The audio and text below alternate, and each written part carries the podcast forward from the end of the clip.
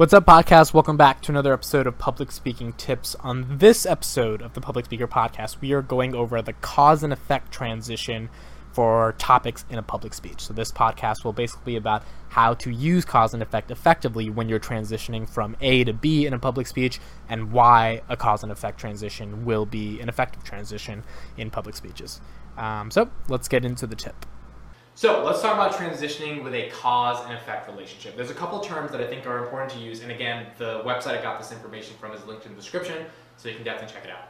So a couple of terms are therefore, as a result, consequently, for that reason, and this is important because. Now, these terms are really good at showing a cause and effect relationship because they take what you're originally saying and then they're showing the effect of what you want to say as a result of whatever you're saying. So as a result, therefore, consequently, all of these terms are used to bridge whatever you're saying to whatever you want to say. So an example of this could be if you're talking about the traditional school education system, and you can say the traditional school education system forces students to memorize things and regurgitate things on their tests. Then you can transition to the effect of why this is bad. So you can say, as a result, students don't learn anything consequently, students don't learn anything. Or this is important because students don't learn anything. They just memorize and regurgitate without actually understanding the information that needs to be told. That term is really important because then it shows what's the difference between the cause and the effect of a specific problem. Now, if you were to say, school system doesn't do anything, forces kids to memorize and regurgitate, students don't learn anything, the message is pretty much the same, but there is a missing term in between that connects both ideas. And although that's intuitive and simple, you would be surprised at how many speakers just don't transition the topic effectively. And then when they don't transition the topic effectively, then it just sounds like they're just saying stuff in the air and there's no cohesiveness or connectivity between the stuff they're saying. Transitioning to a supporting example. So here are a couple of terms for that. Uh, for instance, for example, as an example, to illustrate this, an example of this but does this happen in real life? And then you would answer the question.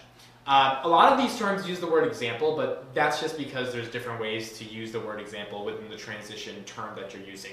The one I really like is to illustrate this. Um, so if you if you're talking about something, I think something that's underused is the term to illustrate this because you're essentially painting an image or a picture of something when you're providing an example of something. The whole point is to get an audience to visualize, and even if they don't visualize, at least understand what you're trying to say by some type of example that would illustrate what it means uh, for whatever you're trying to say. So I think to illustrate this is another really great term to connect one idea to something else.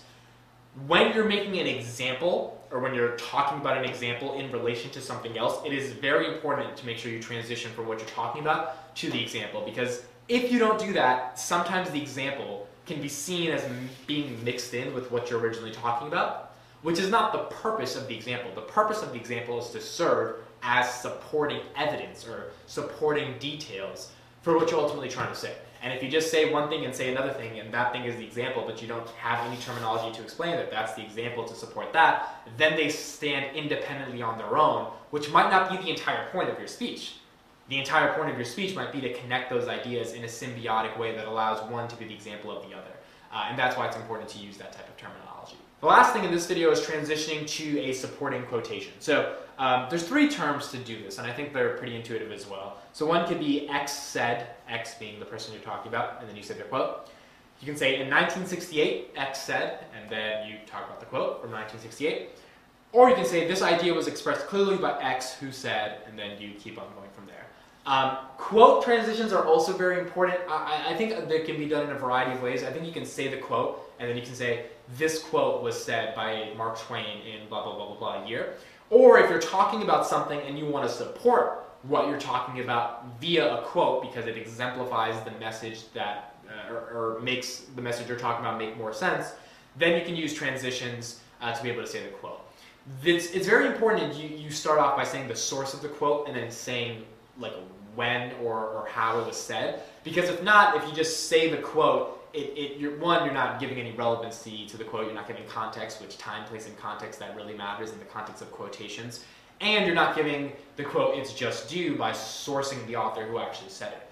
Um, so just being able to make sure that when you're talking about a topic and you want to make sure that topic makes sense in the context of the quote you're talking about, you want to be able to transition that topic into the topic you're talking about via the transition of X said, or in the 1930s, this person said, and keep it going from there. Quotations also are really good as just examples to prove your point. So uh, again, you don't want a quotation to be able to independently stand on its own if the point of it is to serve as an example for something else. So the connection between those two is very important.